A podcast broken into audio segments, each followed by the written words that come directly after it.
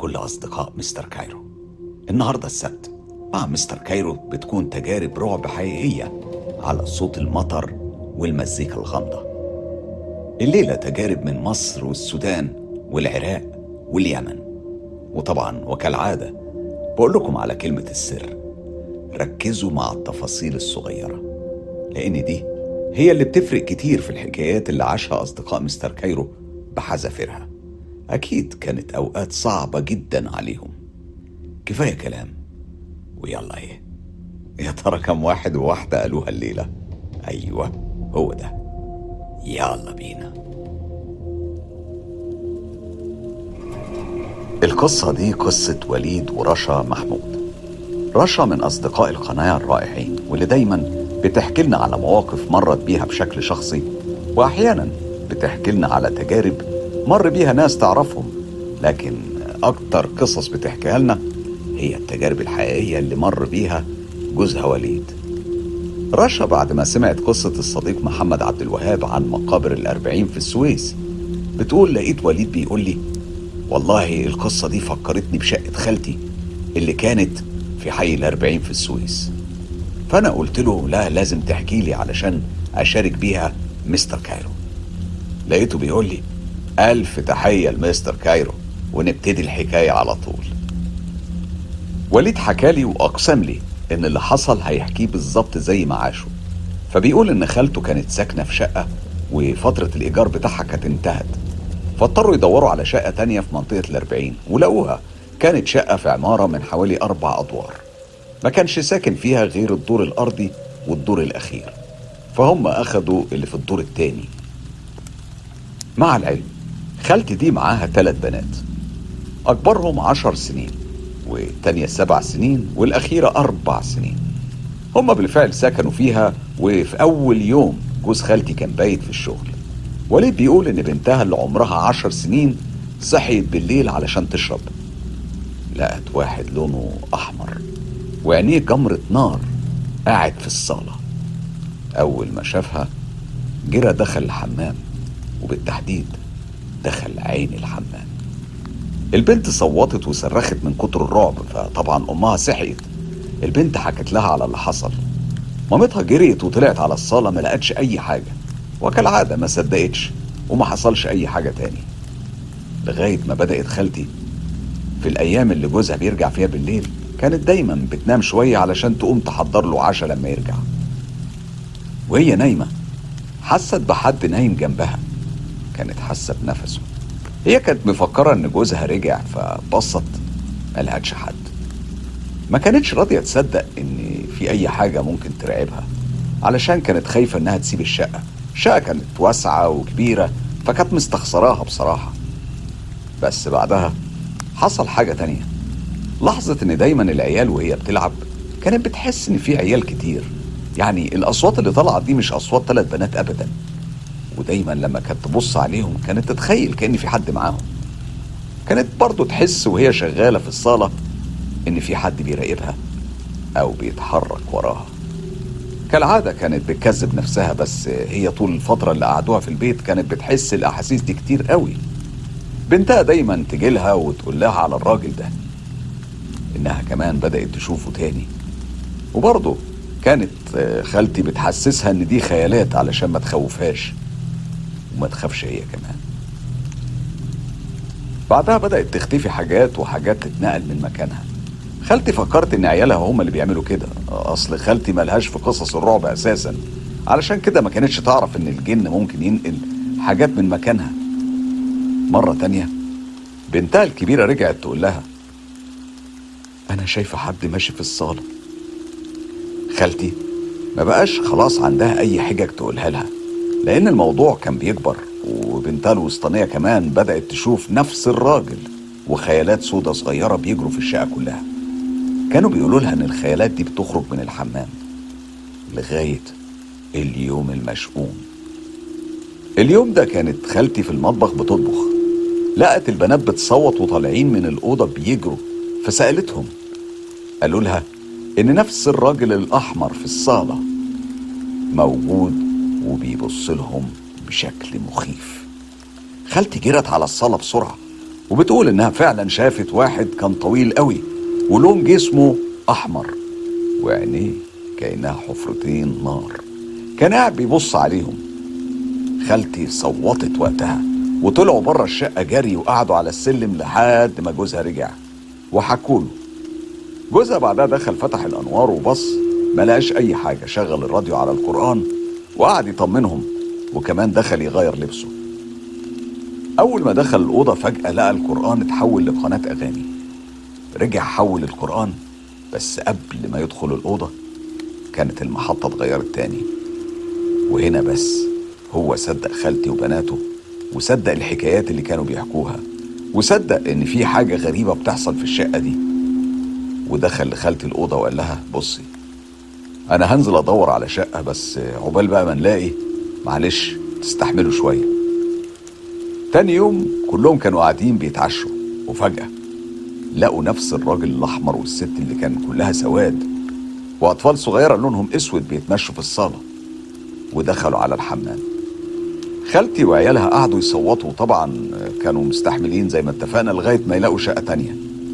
لكن خالتي تاني يوم صحيت وقامت علشان تتسرح لقت حد بيشدها من شعرها فجريت تطلع من الأوضة. الباب ما كانش راضي يفتح ولا عارفة تتحرك من الأوضة. وكمان لقت دخان طالع من كل مكان. وصوت ضحكات لراجل طالع من كل مكان.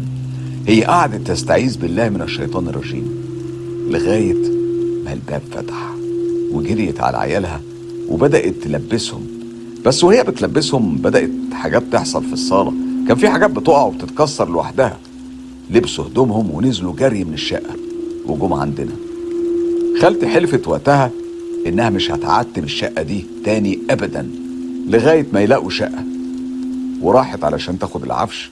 ومن ساعتها وبالرغم من مرور حوالي 21 سنة على الحادثة دي وعيال خالتي بيخافوا يتفرجوا حتى على أفلام الرعب.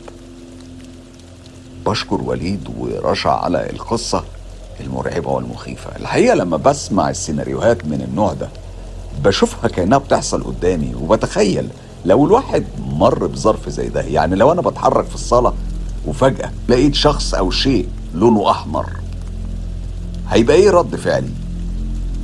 أكيد مسألة محتاج أسمع رأيكم فيها في التعليقات. القصة دي من مصر وبتحكيها لنا شيماء. أحكي لك قصة حصلت معايا وأنا في عمر 18 سنة. القصة مش مرعبة أوي الحقيقة على قد ما هي غريبة وأكيد ممكن نفسرها بكذا تفسير. لكن التفسير الأرجح هو إن لها علاقة بعالم الجن. هتسألني إزاي؟ هقول لك اسمع الحكاية. كان أيام امتحانات نص السنة بتيجي مع رمضان. أنا من سكان شارع الهرم. كليتي كانت في شبرا الخيمة. كان طبعا المشوار بياخد وقت طويل جدا على ما أوصل هناك. الامتحان كان بيبقى حوالي الساعة سبعة الصبح. يعني أنا كان مطلوب إن أنا أنزل من البيت حوالي الساعة خمسة الصبح. يا دوب على ما أعدي على صحباتي وأخدهم ونروح سوا على الكلية. كان على أول شارعنا في night club طبعا ال night club ده بيسهر لبعد الفجر. وأنا طالع من الشارع كان في شباب خارجين منه وطالعين بالعربية. لقيتهم قربوا مني وبيطلبوا مني إن أنا أركب معاهم. هما كان شكلهم سكران. أنا خفت جدا بصراحة. كنت لسه هقول لهم لأ وعايز أجري. بس معرفش من الخوف ولا ما خدتش بالي ولا ظهروا منين. لقيت كلبة وابنها. لقيتهم حواليا وكأنهم بيحموني. وقتها لقيت واحد من الشباب مطلع راسه من باب العربية وبيقول لي إحنا آسفين إحنا آسفين. أنا بسرعة سبتهم وعديت الشارع علشان ما احتكش بيهم. صدقني لقيت الكلبة وابنها مشيوا معايا وفضلوا معايا لحد ما رحت بيت صاحبتي وطلعت العمارة. وأنا بدوس على زرار الأسانسير بلف ورايا علشان أشوفهم واقفين ولا مشيوا. ما لقيتهمش. بس الغريبة. إن أنا ما خفتش. مع العلم إن أنا أصلا عندي فوبيا من حاجة اسمها كلاب. شيء غريب مش كده؟ عالم الجن بيحكوا عنه حكايات كتير وبيقولوا إنه كيانات بتخوف وكيانات مرعبة وكيانات آه، بتعمل مشاكل للبشر. لكن لو دول كانوا جن فأكيد في جن طيب وبيعمل خير. دي باختصار هي قصتي. بشكرك شيماء على القصة قصة مختلفة وغريبة وبرضه بتدينا يعني إضاءة مهمة لحاجات صغيرة بتعدي علينا في حياتنا. الحيوانات الضالة الغلبانة اللي موجودة في الشارع اللي ناس كتير للأسف بتعاملها بقسوة. قد إيه الكائنات دي أرواح من أرواح ربنا ومحتاجة اهتمام ورعاية. بيفرحوا بأقل حاجة وشوفوا دورهم الجميل اللي عملوه مع شيماء يعني بفرض انهم جن أو بفرض انهم فعلا كلاب في جميع الحالات. هم عملوا عمل طيب. بشكر شيماء على القصة اللي فيها عبر كتير وفيها عظة فعلا ممكن نتعلم منها. القصة دي من السودان. وطبعا يعني أنا ما افتكرش إن أنا قريت قصص من السودان قبل كده لكن القصة دي لفتت نظري كتير. القصة بعتها لنا محمد. وبيحكيها لنا بالتفصيل الممل. محمد بيقول إن دي أول مرة بيبعت قصة فيها في حياته. بيقول لي عايز أحكي لك على قصة أنا سمعتها من صاحبي. القصة حصلت مع عمه أخو أبوه. وبيقول إن القصة دي حقيقية جدا جدا جدا. تعالوا نسمعها مع بعض. عم صاحبي ده ساكن في حتة كده من أرياف السودان منطقة بعيدة من الخرطوم العاصمة. تعالوا نفترض إن صاحبي اسمه هيثم. كان آه، ضيق الحال معهوش فلوس يعني. كان يدوب ياكل ويشرب بس كده. ويعني حتى الأكل اللي كان بيجيبه كان أكل رخيص مش حاجة يعني قيمة. هيثم كان عنده صاحبه وصديقه صديق عمره. نفترض إن اسمه ياسر. كان هيثم وياسر بيشتغلوا شغلانة صعبة قوي. والشغلانة دي مش بس صعبة دي كانت شغلانة حرام جدا. ومش ممكن أي حد يقدر عليها. يعني مهما تخيلت أو سرح بيك الخيال ما تقدرش تتوقع الشغلانة دي. والله مش عارف أقولها إزاي. هما كانوا بيروحوا المقابر ولما يكون في حد مات ورايحين يدفنوه فكان هو وصاحبه يمشوا المقابر مع أهل الميت يعني زي أي زي أي حد كده رايح بيشارك في الدفنة. فبيحضروا الدفنة لحد ما تخلص. وعلى فكرة بس عشان الأمور تبقى واضحة. المقابر عندنا مش زي اللي عندكم في مصر. يعني مش بيدفنوا في أوض. الدفن بيكون على الأرض مباشرة على طول. يعني لما تكون واقف بتشوف كل القبور حواليك. بعد الدفنة ما تخلص بيعملوا نفسهم ماشيين مع الناس. وبعد ما كل الناس بتمشي بيرجعوا من تاني بالليل يحفروا القبر ويطلعوا الميت. ويقلعوا من جسمه الكفن. المنظر كان صعب جدا على أي حد إن هو يتحمله لكنهم كانوا بيعملوه علشان ياخدوا الكفن ويروحوا يبيعوه في السوق. تخيل معايا بعد ما بيبيعوه بيقسموا الفلوس ما بينهم بالنص. كانت حياتهم عبارة عن كده يروحوا يقلعوا الميتين الأكفان وياخدوها ويبيعوها ويقسموا الفلوس. سبحان الله في يوم من الأيام هيثم أخته تعبت جدا وبعدها بيومين ماتت. هيثم آه، حزن جدا على أخته وزعل قوي. وهما كانوا بدأوا في مراسم الغسل والتجهيز وخرج هيثم بره وراح لصاحبه ياسر وقال له تعالى يا ياسر عايزك في كلمة. خد دي. لما ياسر فتح إيديه لقى فلوس. قال له إيه ده يا هيثم في إيه؟ قال له ده نص فلوس كفن أختي. يعني من الآخر كده علشان خاطري. ما تروحش تحفر قبر أختي. وده نصيبك يا سيدي. مرضي. مرضي يا عم. المهم ياسر ما قالش حاجة وبص في الأرض وراح.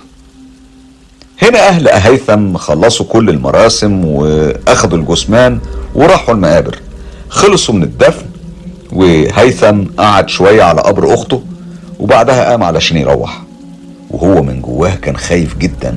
لا صاحبه يخون الاتفاق. وهو ماشي كان كل الكلام ده بيدور في راسه. لما وصل بيتهم ودخل عشان ياخد العزا يعني. شوية كده الناس روحت بيوتهم وهو دخل علشان ينام. فجأة صحى زي حوالي الساعة 4 الصبح وهو مخضوض. قام لبس هدومه وغسل وشه ونزل راح على المقابر. وهناك كانت الصدمة. انهم بالظبط أيوه زي ما تخيلته بالظبط. وصل عند قبر أخته لقاها من غير كفن. فقعد يقول بعد ما اديته فلوس وترجيته علشان ما يعملش كده برضه غدر بيا وعملها الكلب الجبان. خرج هيثم من المقابر وراح على اسم الشرطة. كان في حالة غضب شديدة جدا وعمال يقول لنفسه عليا وعلى أعدائي. يعني لما هيثم يبلغ عن صاحبه ياسر إنه سرق كفن أخته يبقى أكيد بيبلغ عن نفسه. هو برضه هو شريك مع ياسر في كل السرقات اللي حصلت. دخل هيثم القسم وقدم بلاغ. ولما بدأ يحكي للظابط الظابط اتسمر في مكانه لما سمع اللي بيعملوه هيثم وياسر. وبدأ يقول حسبي الله ونعم الوكيل. ده أنتم مش بشر. المهم قبضوا على ياسر وحددوا جلسة للمحاكمة. وجه يوم المحاكمة ووقف هيثم قدام القاضي وفي القفص كان ياسر واقف. المحاكم عندنا في السودان في الفترة دي زمان كانت يعني زي كل قرية عندهم قاضي بيحكم ما بينهم. يعني العمدة بتاع القرية ملوش دخل في الحكم. في قاضي هو اللي بيحكم في الحاجات دي. ياسر أنكر إنه عمل الجريمة دي. وهنا اتكلم هيثم وحكى إن هو برضه متهم وهو برضه سرق كتير قبل كده. لكن ياسر برضه كان مصر على الإنكار لكل الوقائع. فجأة هيثم قال للقاضي يا حضرة القاضي أنت لو عايز ياسر يتكلم خليه يحلف ويقول إن شاء خليه يحلف ويقول إن شاء الله ربنا يخليني أكون قاضي أنا لو عملت كده. هنا القاضي اتفاجئ قوي وقال له إيه الكلام اللي أنت بتقوله ده؟ تقصد بإيه يعني بالكلام ده؟ بقول لك إيه سيبك من كل ده. قلت ليه إنه يحلف ويقول ربنا يخليني أبقى قاضي لو كنت بكذب. ياسر حط راسه في الأرض ونظراته كانت كلها خوف وفزع وهيثم كمان. القاضي سألهم وقال لهم احكوا لي إيه القصة دي وإيه القاضي ده. اتكلم ياسر وقال إحنا كنا نعرف واحد كان قاضي في القرية اللي جنبنا. يعني نفترض إن اسمه طارق. القاضي قال له أيوه أنا عارف القاضي ده بس ده توفى من فترة يعني. ياسر قال له آه القاضي ده توفى. ولما أهله كانوا رايحين يدفنوه إحنا رحنا معاهم أنا وهيثم وشاركنا في الدفن. واستنينا لحد ما كل الناس مشيت من الدفنة الوقت كان بالليل يعني الوقت كان مناسب جدا بالنسبة لنا. بعد ما كل الناس روحت أنا وهيثم جبنا العدة وحفرنا القبر. وهنا كانت الصدمة الكبيرة. اللي خلتنا نقع من طولنا. هنا ياسر كان بيحكي وجسمه بيتهز من الرعب. بيقول لما خلاص شلنا كل التراب وكان ما فاضلش غير الطوب اللي بيفصلنا عن الميت. لما رفعت الطوب الصدمة كانت إن ما لقيناش الميت. إحنا اتصدمنا. إزاي يعني؟ إزاي ده حصل؟ فاهم؟ إزاي اندفن قدام عيوننا وإحنا واقفين؟ يعني مفيش وقت. هي كلها ساعة. بس يا رب عمل إيه القاضي ده؟ كان بيحكم إزاي ولا عمل إيه علشان جثته تختفي؟ فاهم يعني يعني إيه؟ وهنا القاضي اترعب جدا من كلام وقصة ياسر وهيثم. وفي نفس اللحظة القاضي ده قدم استقالته. محمد بيختم قصته وبيقول يا ريت نحكم بين الناس بالعدل. لو ربنا حب يحطنا في مكان مفروض علينا نحكم فيه على الناس يا ريت نراعي فيهم. حق ربنا. طبعا قصة حقيقية وحصلت بالفعل طبقا لكلام محمد وبرضه منها فيها عظة وفيها عبر كتير. قصة مخيفة. تخيل تروح حد انت لسه دفنه تروح تبص على الجثمان ما تلاقيهوش. سر غريب مخيف ومرعب. قصة فيها عظة وحكمة بالرغم من كونها مخيفة. القصة دي من اليمن. أنا اسمي فواز من اليمن وساكن في صنعاء القديمة. عشت تجربة وعمري سبع سنين. كان وقتها بتحصل لي حاجات غريبة مثلا إني أقوم أمشي وأنا نايم وفاتح عيوني لحد باب الأوضة وأقف قدام الباب وأمسك المفتاح وهو على الباب وأدوره شمال يفتح أدوره يمين يقفل. كنت بكرر نفس الحاجة وكنت بعمل الموضوع ده على طول. طبعا ملاحظة بيتنا كان قديم والمفتاح بتاع الباب طوله تقريبا حوالي عشرة سنتي. كنت بكرر نفس الحركة لحد ما أخويا وأبويا يقوم وياخدني يرجعني للسرير تاني ويخليني أنام ويغطيني باللحاف. كنت برجع أنام وما بفتكرش أي حاجة من اللي أنا عملته. هما كانوا بيحكوا لي إن أنا كنت بعمل الموضوع ده. الحالة دي كانت بتتكرر بشكل دوري تقريبا يومين أو ثلاثة في الأسبوع. أنا دلوقتي بقى عمري 28 سنة وعرفت إن الحالة دي بتحصل لناس كتير أنا أعرفهم. ده حتى بعضهم كان بيخرج للشارع وممكن يشتري حاجة من البقالة أو الفرن ويروح عادي وهو نايم. ده غير إني شفت المواقف دي في قصص كتير وفي أفلام رعب مشهورة أنا مش فاكر اسمها بالظبط. بس أكيد في أيام التجربة دي كان لسه وقتها يعني ما كانش فيه ساتلايت ولا دش كان حتى أشرطة الفيديو كانت لسه جديدة. بس ما علينا. الحكاية أصلا ما وقفتش هنا. طبعا كان أبويا بعدين يخبي المفاتيح مني ودايما يحطها فوق رف. الرف ده كان جنب باب المكان وكان معروف للكل عشان لو حد عاوز يروح الحمام. طبعا كنت بقوم وأخبط راسي على الباب تخبيط خفيف. استمر الوضع ده تقريبا حوالي سنتين ولما وصلت لسن تسع سنين الحالة اتطورت. كنت بصحى في نص الليل قبل صلاة الفجر بساعتين يعني الساعة كانت حوالي اتنين ونص أو تلاتة الصبح. وبدون أي سبب. كنت بسمع صوت خطوات بس صوت الخطوات كان غريب جدا. عامل زي صوت العلبة بتاعت الفاصوليا أو الفول المدمس بس وهي فاضية. لما كان حد مثلا يمشي بيها و... ويخبطها برجله. وقبل ما أكمل لازم أشرح لكم البيت اللي إحنا كنا قعدنا فيه آه كان عامل إزاي. البيت ده طبعا جبناه بعد فترة مرمطة في بيوت إيجار كتير. بالرغم إن معانا بيت أبويا اللي في الريف. بس أنا امي ما كانتش عايزة تعيش في الريف لأنها أصلا من المدينة. المهم إحنا رحنا على بيت عائلة أمي على أساس إن إحنا هنقعد هناك فترة مؤقتة. البيت كان كبير ومكون من ثلاث أدوار والحوش في الوسط. كان متحاوط بالبيت من الثلاث جهات والجهة الرابعة كان بيت الجيران. كان بيت من حوالي أربع أدوار اللي ما فيش فيه ولا شبابيك ولا أبواب. من الجهة اللي بتطل على الحوش بتاعنا. يبقى كده الحوش بتاعنا متحاوط من الأربع جهات ومستحيل على أي حد إنه يدخل الحوش إلا من باب من الأبواب اللي في الحوش.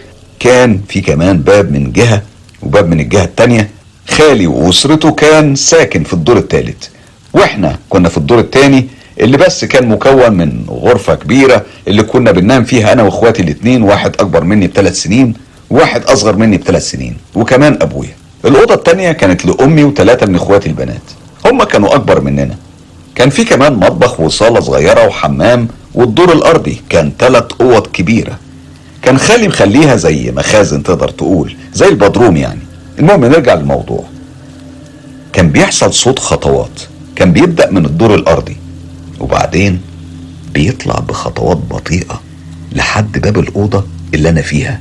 وبعدين الصوت بيقف لمدة دقيقة. كأنه بيبص عليا. أنا في اللحظة دي كنت ببقى عامل نفسي كأني صنم ما بتحركش من كتر الخوف. كنت بحاول أحبس أنفاسي وبعدين ألاحظ إن صوت الخطوات بيرجع يمشي في الصالة وينزل لحد الحوش وبيتمشى في الحوش.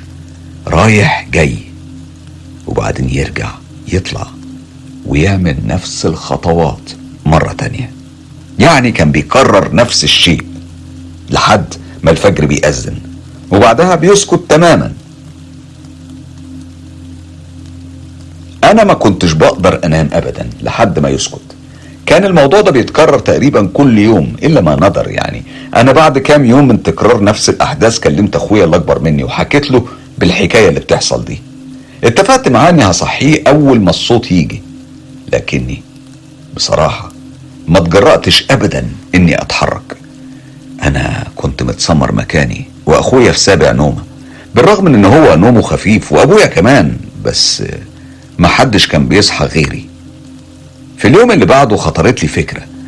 أمي كانت دايما بتحب الخياطة والتخييط فرحت أخدت من عندها فتلة قوية وقلت لأخويا أنا هربط صباع رجلي الكبير وآخر الفتلة بقى تربط بيها صباع رجلك الكبير زيي. وأنا أول ما أسمع الصوت هسحب رجليا وأنت تحس بالشد على صباعك وتصحى معايا. طبعا بعد ما قلت له إني خايف أقوم أصحيه لأنه بيبقى قاعد يعني نايم بعيد عني مسافة حوالي 4 متر وباب الأوضة كان في النص ما بيني وبينه. فهو وافق وبالفعل نفذنا الخطة. أنا صحيت زي عوايدي ولما كان الصوت في الحوش بدأت أسحب رجلي وأخيرا حسيت بأخويا صحى بعد ما كنت حاسس ان صباع رجلي هيتقطع من كتر الشد. هو أول ما صحى كان غاضب. تقريبا كان نسى الخطة وبعدين هو افتكر بعدها. لكن أنا اتشجعت وقمت أقعد في مكاني وأنا بقول له وبشرح له بمعنى. يعني بتسمع الصوت كأننا كنا بنتكلم بوشوشة علشان أبويا ما يصحاش ويزعق لنا. هو ركز وسمع الصوت وشفت ملامح وشه اتغيرت. هو كان خايف وكان بيقول إن الحكاية بجد مش تهيؤات وإن في حاجة بتعمل الصوت وإن أنا مش بتخيل. أخويا من حظه العاثر إن كان سريره اللي هو نايم عليه كان جنبه فيه شباكين. الشباكين دول بيطلوا على الحوش. الشبابيك كلها كان في أعمدة حديد راكبة عليها زي بتاعة الزنزانة. هي كانت معمولة حماية للأطفال عشان محدش يقع منها. المهم الصوت وقف وهو في الحوش. وفجأة وإحنا في لحظة صمت وتركيز عالي قوي سمعنا صوت خبط على أزاز الشباك. صوت الخبط ده كان على الشباك اللي جنب أخويا تماما. أخويا اترعب ونط بسرعة الضوء وجه جنبي وده زادني رعب. أنا كنت بتمنى إن أبويا يصحى وكمان الغريبة إن أزاز الشباك ما اتكسرش. مع إنه من النوع الرفيع مش النوع اللي هو السميك. وفجأة الصوت سكت وبدأ يطلع من السلم على طول أخويا وراح جري جاب الجنبية. هي حاجة تشبه الخنجر بس عريضة. الجنبية اللي إحنا في اليمن في صنعاء تحديدا بنلبسها هي تعتبر من اللبس الشعبي اللي بيتحط فوق اللبس. خلينا نسميها الخنجر. سحبها أخويا وأنا سحبت الخنجر التاني. طبعا لأنها جزء من اللبس الشعبي. كان كل ولد في اليمن بالتحديد في صنعاء بيمتلك أقل حاجة اتنين من الجنبية. المهم إحنا كنا على وضع الاستعداد ومستنيين إن الباب يفتح مع إنه كان مقفول من جوه. وأول ما وصل لورا الباب أخويا وقف خمس ثواني وفجأة أقوى رعب عرفته في حياتي حصل. لما لاحظت إن الباب بدأ يتهز وبيتهز بقوة كمان مع إني كنت مرعوب جدا. بس كنت حاسس بأمل إن أبويا ممكن يصحى في أي لحظة. وكان أبويا عامل زي ما يكون في غيبوبة هو وأخويا الصغير. وقف الكيان الغريب زي ما بتسموه مع إني متأكد إنه مش كيان غريب ولا حاجة. ده كان جن. بعد ما وقف سمعنا صوت زي العربية وهي مسرعة لما بتدوس فرامل الصوت اللي سمعناه ده كان واضح وعالي. وبعديها قعدنا أنا وأخويا لمدة نص ساعة تقريبا. وبعدين قال لي أخويا خلاص. كل واحد مننا يثبت الخنجر جنبه علشان الجن بتخاف من لمعة الخناجر. وده كلام بيقولوه عندنا. إحنا عملنا كده ونمنا. على فكرة الفترة دي كانت في فترة العطلة الصيفية يعني ما كانش في مدرسة. بس أمي لما جت تصحينا علشان نفطر شافت الخناجر. وطبعا اترعبت وخافت جدا وزعقت لنا. كان طبيعي تسألنا إحنا ليه عملنا كده. وده طبعا اللي ما عملناش حسابه مع إنه طبيعي كان يحصل. أنا ما عرفتش أقول إيه بس أخويا قال لأمي ده علشان الرازم يعني الجاثوم. إحنا في اليمن بنسميه الرازم علشان بيرزم يعني علشان بيرزم يعني بيضغط على صدر الشخص وهو نايم. وكان عندنا اعتقاد إنك لو حطيت الخنجر تحت المخدة ما يقربش الجاثوم منك. أمي اقتنعت بس اتوعدت لنا لو ده اتكرر تاني مش هيحصل كويس. السبب إنها كانت خايفة علينا إن حد فينا يعور نفسه وهو بيتقلب وهو نايم. وفي يوم سمعت أمي بتتكلم وبتقول إنها عايزة تدهن الأوضة اللي هي فيها والبنات. وفي نفس الأسبوع أبويا جاب المتطلبات وبدأوا يدهنوا الأوضة. طبعا جت أمي وإخواتي البنات علشان يناموا معانا في أوضتنا. أوضتنا كانت أكبر من أوضتهم. أنا كنت فرحان جدا علشان الليلة هسهر زيادة. إحنا كان مسموح لنا نسهر في أيام الدراسة لحد الساعة 9 بالكتير. لكن في العطلة كان مسموح لنا لحد الساعة 12 وكنت أحب قوي قصص الأنبياء اللي أختي الكبيرة كانت بتحكيها لنا. ما كنتش بمل ابدا من تكرارها كل ما بتيجي الفرصة. الساعة بقت واحدة. وأنا قربت أنام وإخواتي البنات كانوا لسه بيتوشوشوا. وفجأة سمعت صوت الخطوات. أنا فزيت وقعدت وقلت لإخواتي هس سامعين اللي أنا بسمعه كل ليلة. أنا كنت أول مرة أقول لهم على اللي بيحصل ده. هم قعدوا يسمعوا بتركيز وقتها. شفت الخوف على ملامح وشهم. وبدأوا يستعيذوا بالله من الشيطان الرجيم ويقروا القرآن. وكل واحدة فيهم كانت بتنزل تحت اللحاف بتاعها. والأول مرة الصوت يسكت بالسرعة دي. تحديدا ورا باب الأوضة كانت آخر مرة سمعت فيها الصوت ده. وبعدها بحوالي دقيقتين حصل حاجة غريبة جدا. حسيت بحرقة في رجلي الشمال. كان حرقان بيطلع زي إحساس نار أو حريق. كان طالع لحد فخدي وحاجة بتحاول تغمض عينيا بكل قوة. وأنا كنت بقاوم بقوة وببحلق بعينيا. وشفت واحدة من إخواتي كانت بترتعش. لا آه بصراحة كلهم كانوا خايفين. وكانوا واقفين جنبي وبيمسكوني وبيقروا قرآن. لأن أنا اللي كنت برتعش مش أختي. وبعدين حسيت جسمي تلج كأني فرخة خرجوها من الفريزر. أنا هديت شوية ونمت جنب إخواتي وكل ده ومحدش صحى أبدا. أنا فكرت يعني كأنه اللي حصل ده كان مثلا غضب في المرة الأولانية لما صحيت أخويا. ويمكن المرة التانية لما قلت لإخواتي يعني قلت ممكن كل دي تخيلات مثلا. المهم أنا لما صحيت من النوم كنت حاسس بألم في رقبتي من اليمين. كان ألم خفيف بس رحت ألعب زي أي طفل وما شغلتش بالي. وخلص اليوم والساعة كانت حوالي عشرة. كان الألم قوي جدا وبدأت أشتكي لأبويا وأمي وهم اعتقدوا وأنا كمان إن السبب إني نمت بشكل غلط لما كنت بلعب. أبويا أخد زيت وبدأ يعمله على رقبتي وبدأ يدلك على رقبتي وبعدين قال لي قوم نام وأنت هتستريح. أنا قمت بالرغم من الألم.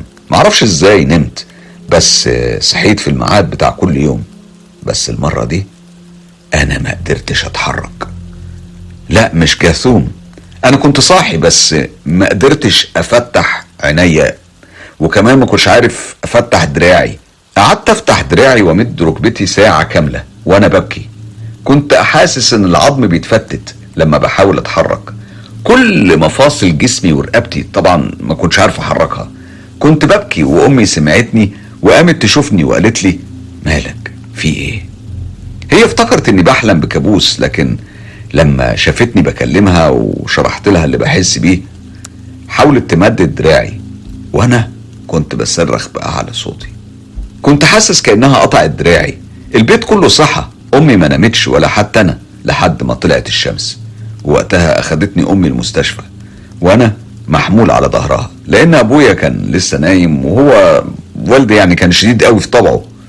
أمي اخدتني للمستشفى وبعد الفحوصات اللي قال عليها الدكتور قال لها إني بعاني من مرض بيصيب المفاصل اسمه الروماتويد. واستغرب لما عرف إني كنت قبل حوالي 12 ساعة بتحرك وبلعب. أنا قعدت في المستشفى أسبوع وأنا على السرير ما بتحركش. كان غدايا هو المغذيات والمحاليل وإبرة كل سبع ساعات. الغريبة لما كبرت وبحثت عن النت عن سبب المرض ده اتفاجئت انه واحد من الأمراض اللي لسه الدكاترة ما يعرفوش أي أسباب ليه. وبعدين خرجت من المستشفى بعد ما كنت بقدر أتحرك. بعد تقريبا يومين أبويا كان سهران بيتفرج على التلفزيون وأنا تعبت وقمت عشان أدخل السرير علشان أنام. على فكرة أنا كنت بحب السهر جدا وكنت آخر واحد من إخواتي أنام. كنت دايما أنام بعدهم بساعة أو ساعتين ودايما كنت أنام على جنب الشمال وأبص على أبويا. ويوميها اتفاجئت بجسم غريب انحط فوق جنب اليمين وكنت حاسس بتقله بس ما قدرتش أتحرك زي الجاثوم أنا متأكد إني لسه صاحي وببص على أبويا ومش قادر حتى أنطق. مش عارف حتى أنده أو أناديه باسمه. عيوني كانت بتستغيث بأبويا اللي ببص له ونفسي بس إن هو يحرك راسه ويشوفني وينجدني. وهنا سمعت صوت الجسم اللي كان عليا. كان صوت طفل زي ما يكون عمره سنتين. معرفش ده اللي جه في دماغي يعني في اللحظة دي مع إني ما كنتش شايف حاجة عليا. وأنا بحاول أبص بطرف عينيا الطفل بدأ يلطم على خدي اليمين. وكنت حاسس بإيديه.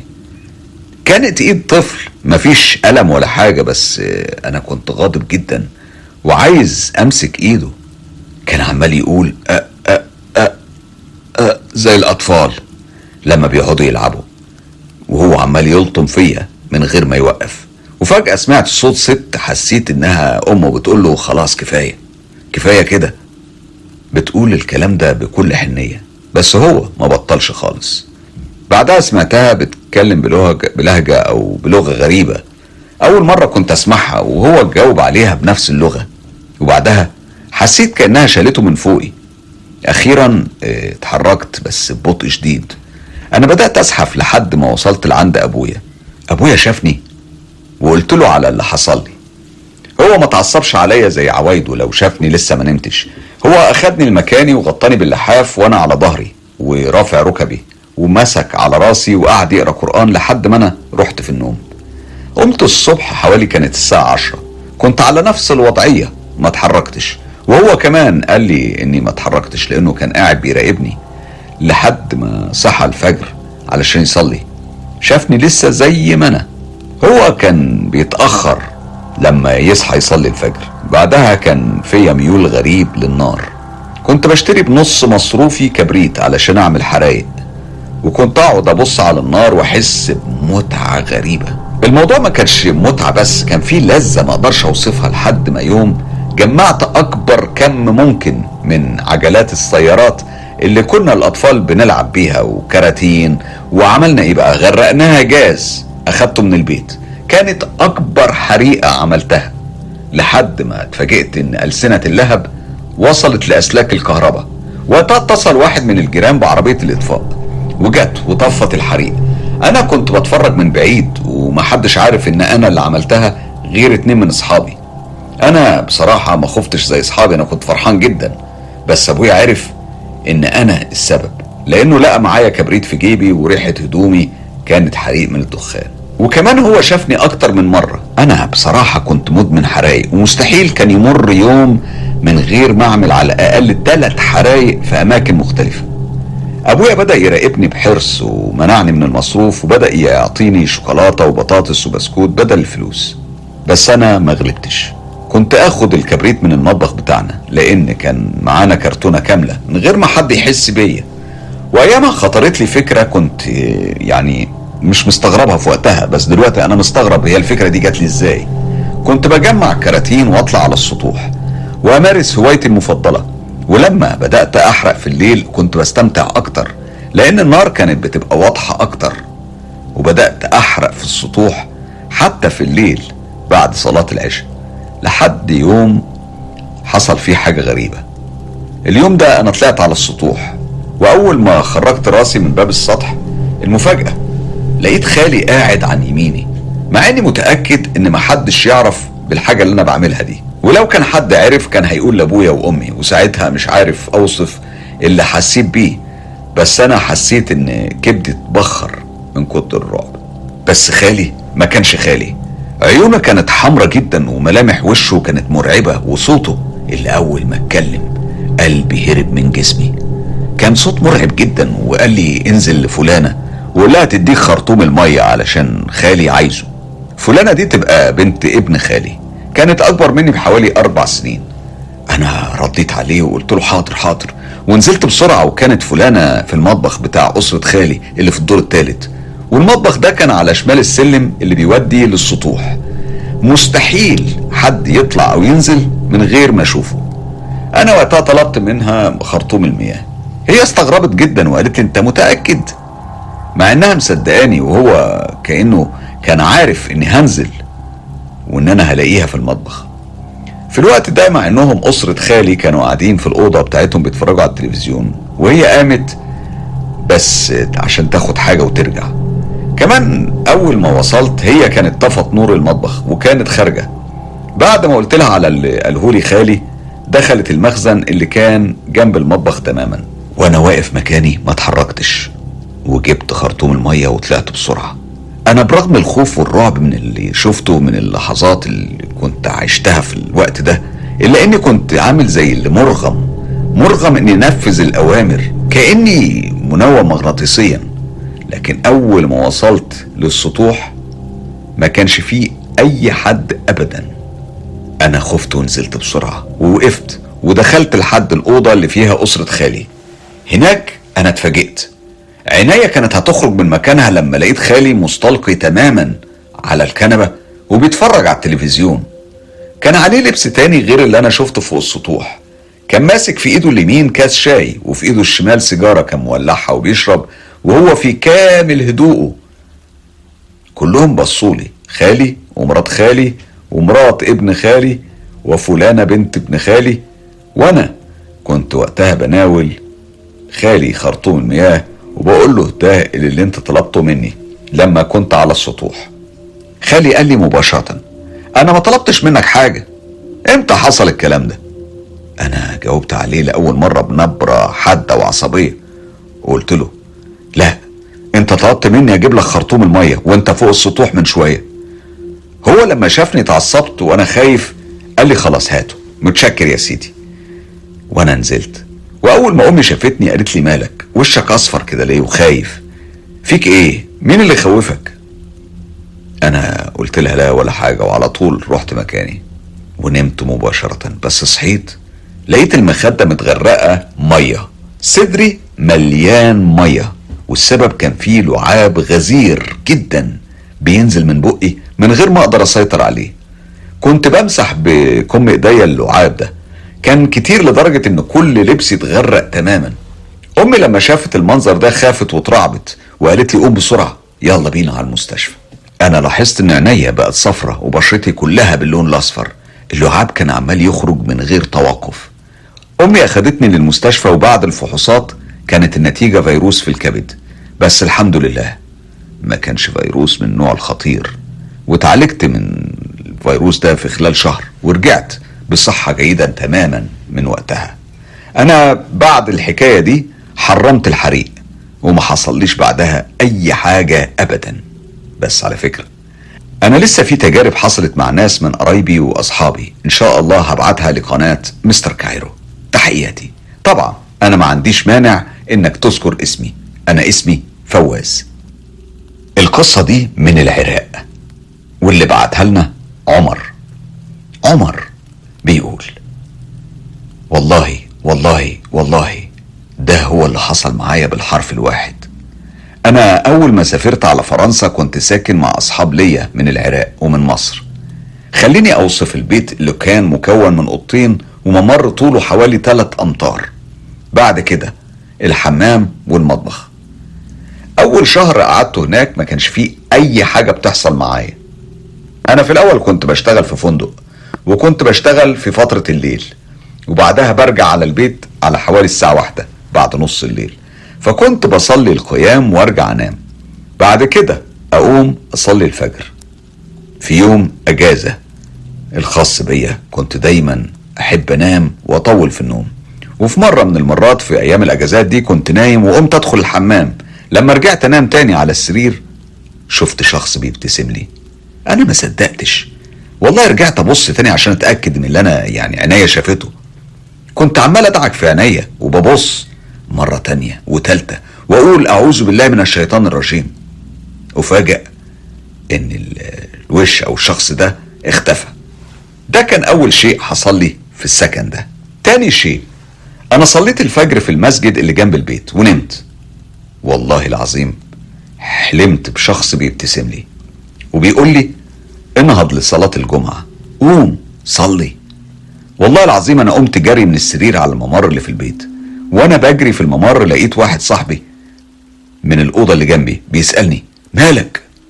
قلت له شفت حلم وحكيت له على الحلم. لقيته بيضحك وقال لي عادي.